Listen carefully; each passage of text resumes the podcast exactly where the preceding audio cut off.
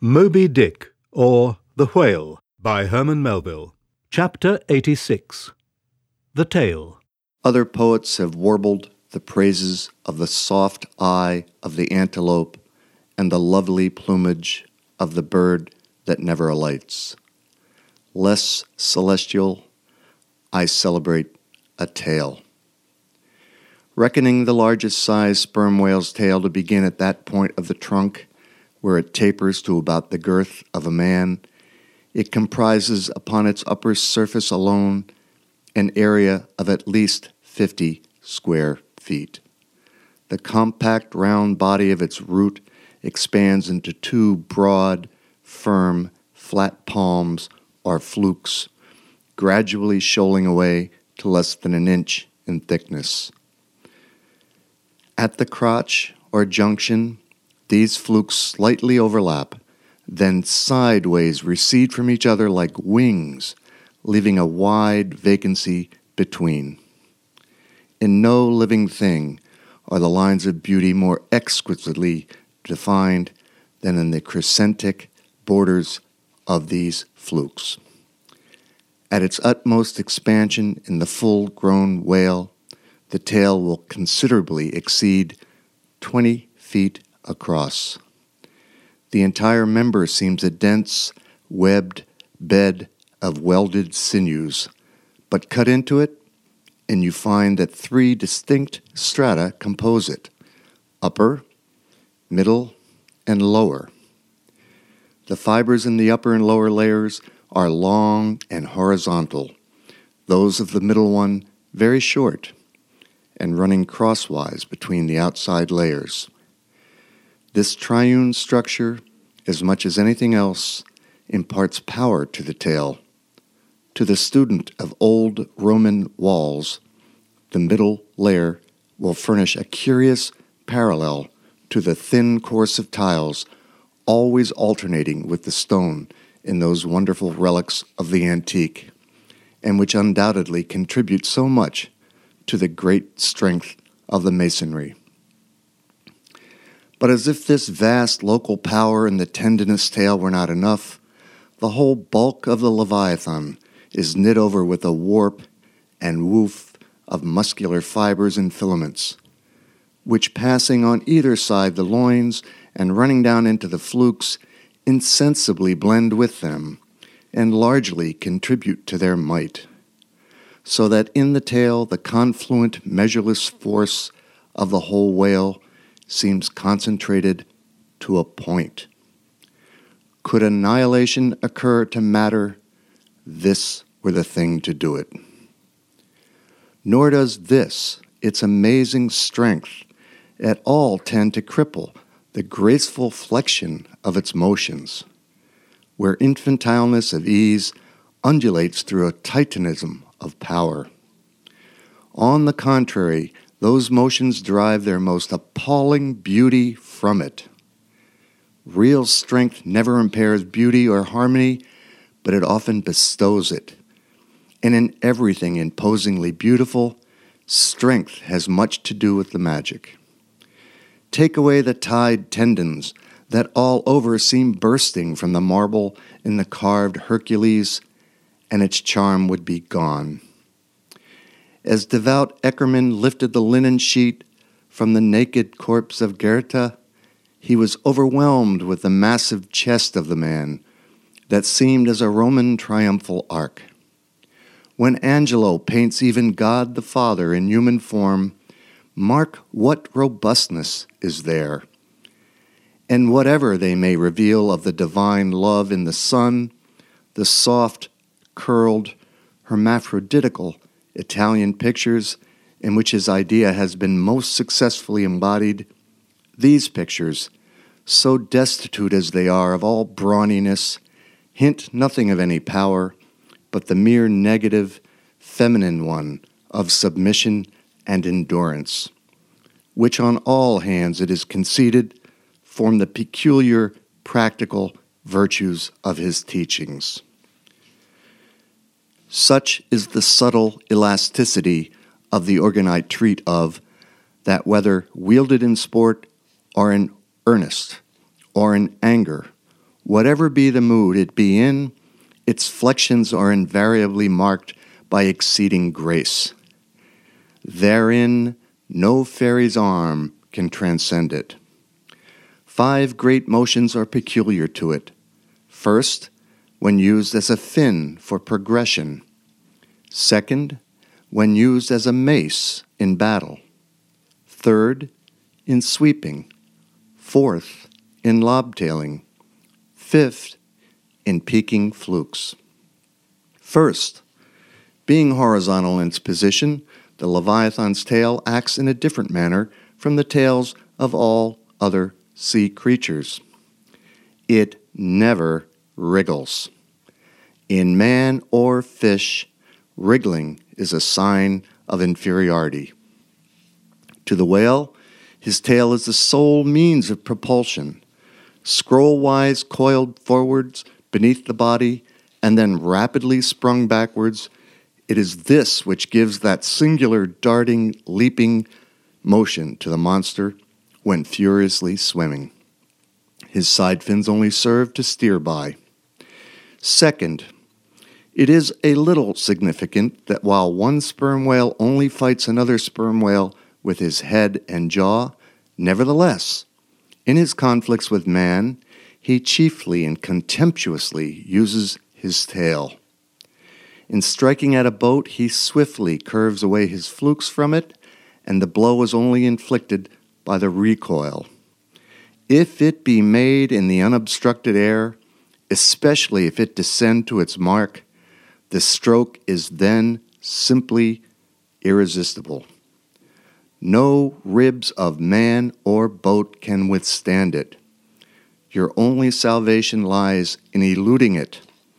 But if it comes sideways through the opposing water, then partly owing to the light buoyancy of the whaleboat and the elasticity of its materials, a cracked rib or a dashed plank or two, a sort of stitch in the side, is generally the most serious result. These submerged side blows are so often received in the fishery that they are counted mere child's play.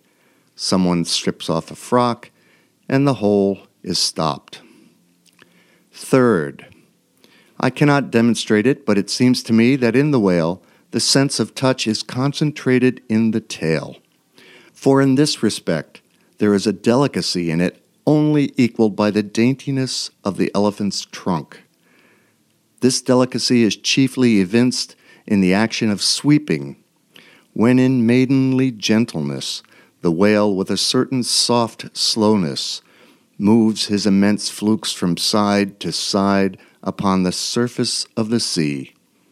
And if he feel but a sailor's whisker, woe to that sailor, whiskers and all. What tenderness there is in that preliminary touch. Had this tail any prehensile power, I should straightway bethink me of Darmonodes' elephant that so frequented the flower market, and with low salutations presented nosegays to damsels, and then caressed their zones. On more accounts than one, a pity it is that the whale does not possess this prehensile virtue in his tail, for I have heard of yet another elephant that, when wounded in the fight, curved round his trunk and extracted the dart. Fourth, stealing unawares upon the whale in the fancied security of the middle of the solitary seas, you find him unbent from the vast corpulence of his dignity, and kitten like he plays on the ocean as if it were a hearth but still you see his power in his play. The broad palms of his tail are flirted high into the air, then smiting the surface, the thunderous concussion resounds for miles.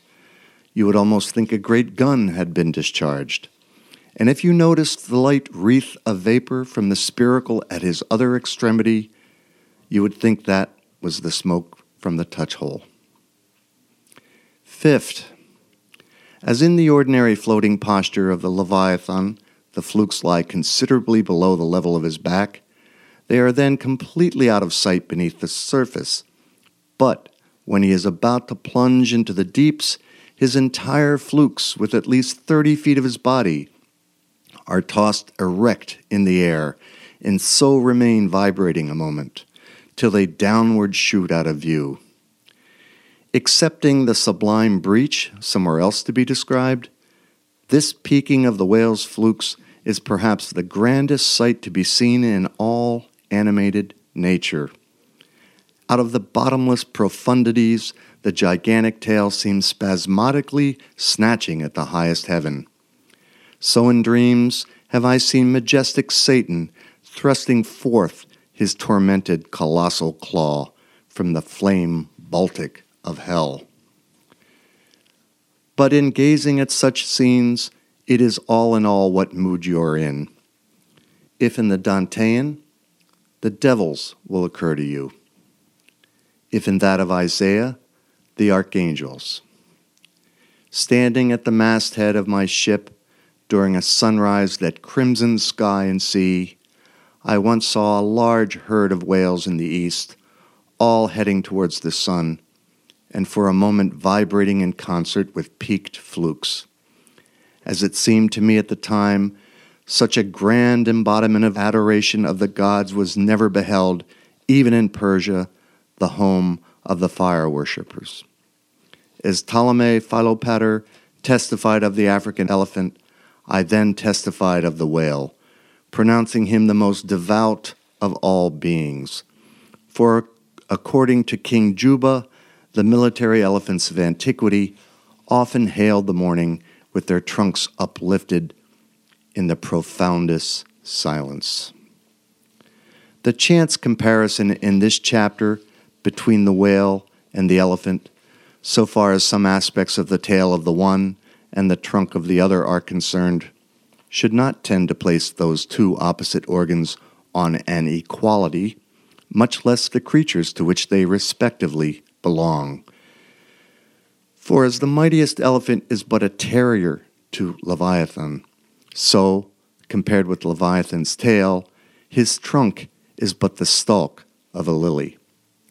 The most direful blow from the elephant's trunk, whereas the playful tap of a fan compared with the measureless crush and crash of the sperm whale's ponderous flukes, which in repeated instances have one after the other hurled entire boats with all their oars and crews into the air, very much as an Indian juggler tosses his balls. Note, though all comparison in the way of general bulk between the whale and the elephant is preposterous inasmuch as in that particular the elephant stands in much the same respect to the whale that a dog does to the elephant. Nevertheless, there are not wanting some points of curious similitude. Among these is the spout. It is well known that the elephant will often draw up water or dust in his trunk and then, elevating it, jet it forth in a stream. The more I consider this mighty tail, the more do I deplore my inability to express it. At times there are gestures in it which, though they would well grace the hand of man, remain wholly inexplicable. In an extensive herd so remarkable, occasionally are these mystic gestures that I have heard hunters who have declared them akin to Freemason signs and symbols that the whale indeed, by these methods, intelligently conversed with the world. Nor are there wanting other motions of the whale in his general body, full of strangeness and unaccountable to his most experienced assailant. Dissect him how I may, then I but go skin deep. I know him not, and never will. But if I know not even the tail of this whale, how understand his head? Much more, how comprehend his face, when face he has none? Thou shalt see my back parts, my tail, he seems to say, but my face shall not be seen. But I cannot completely make out his back parts, and hint what he will about his face. I say again, he has no face.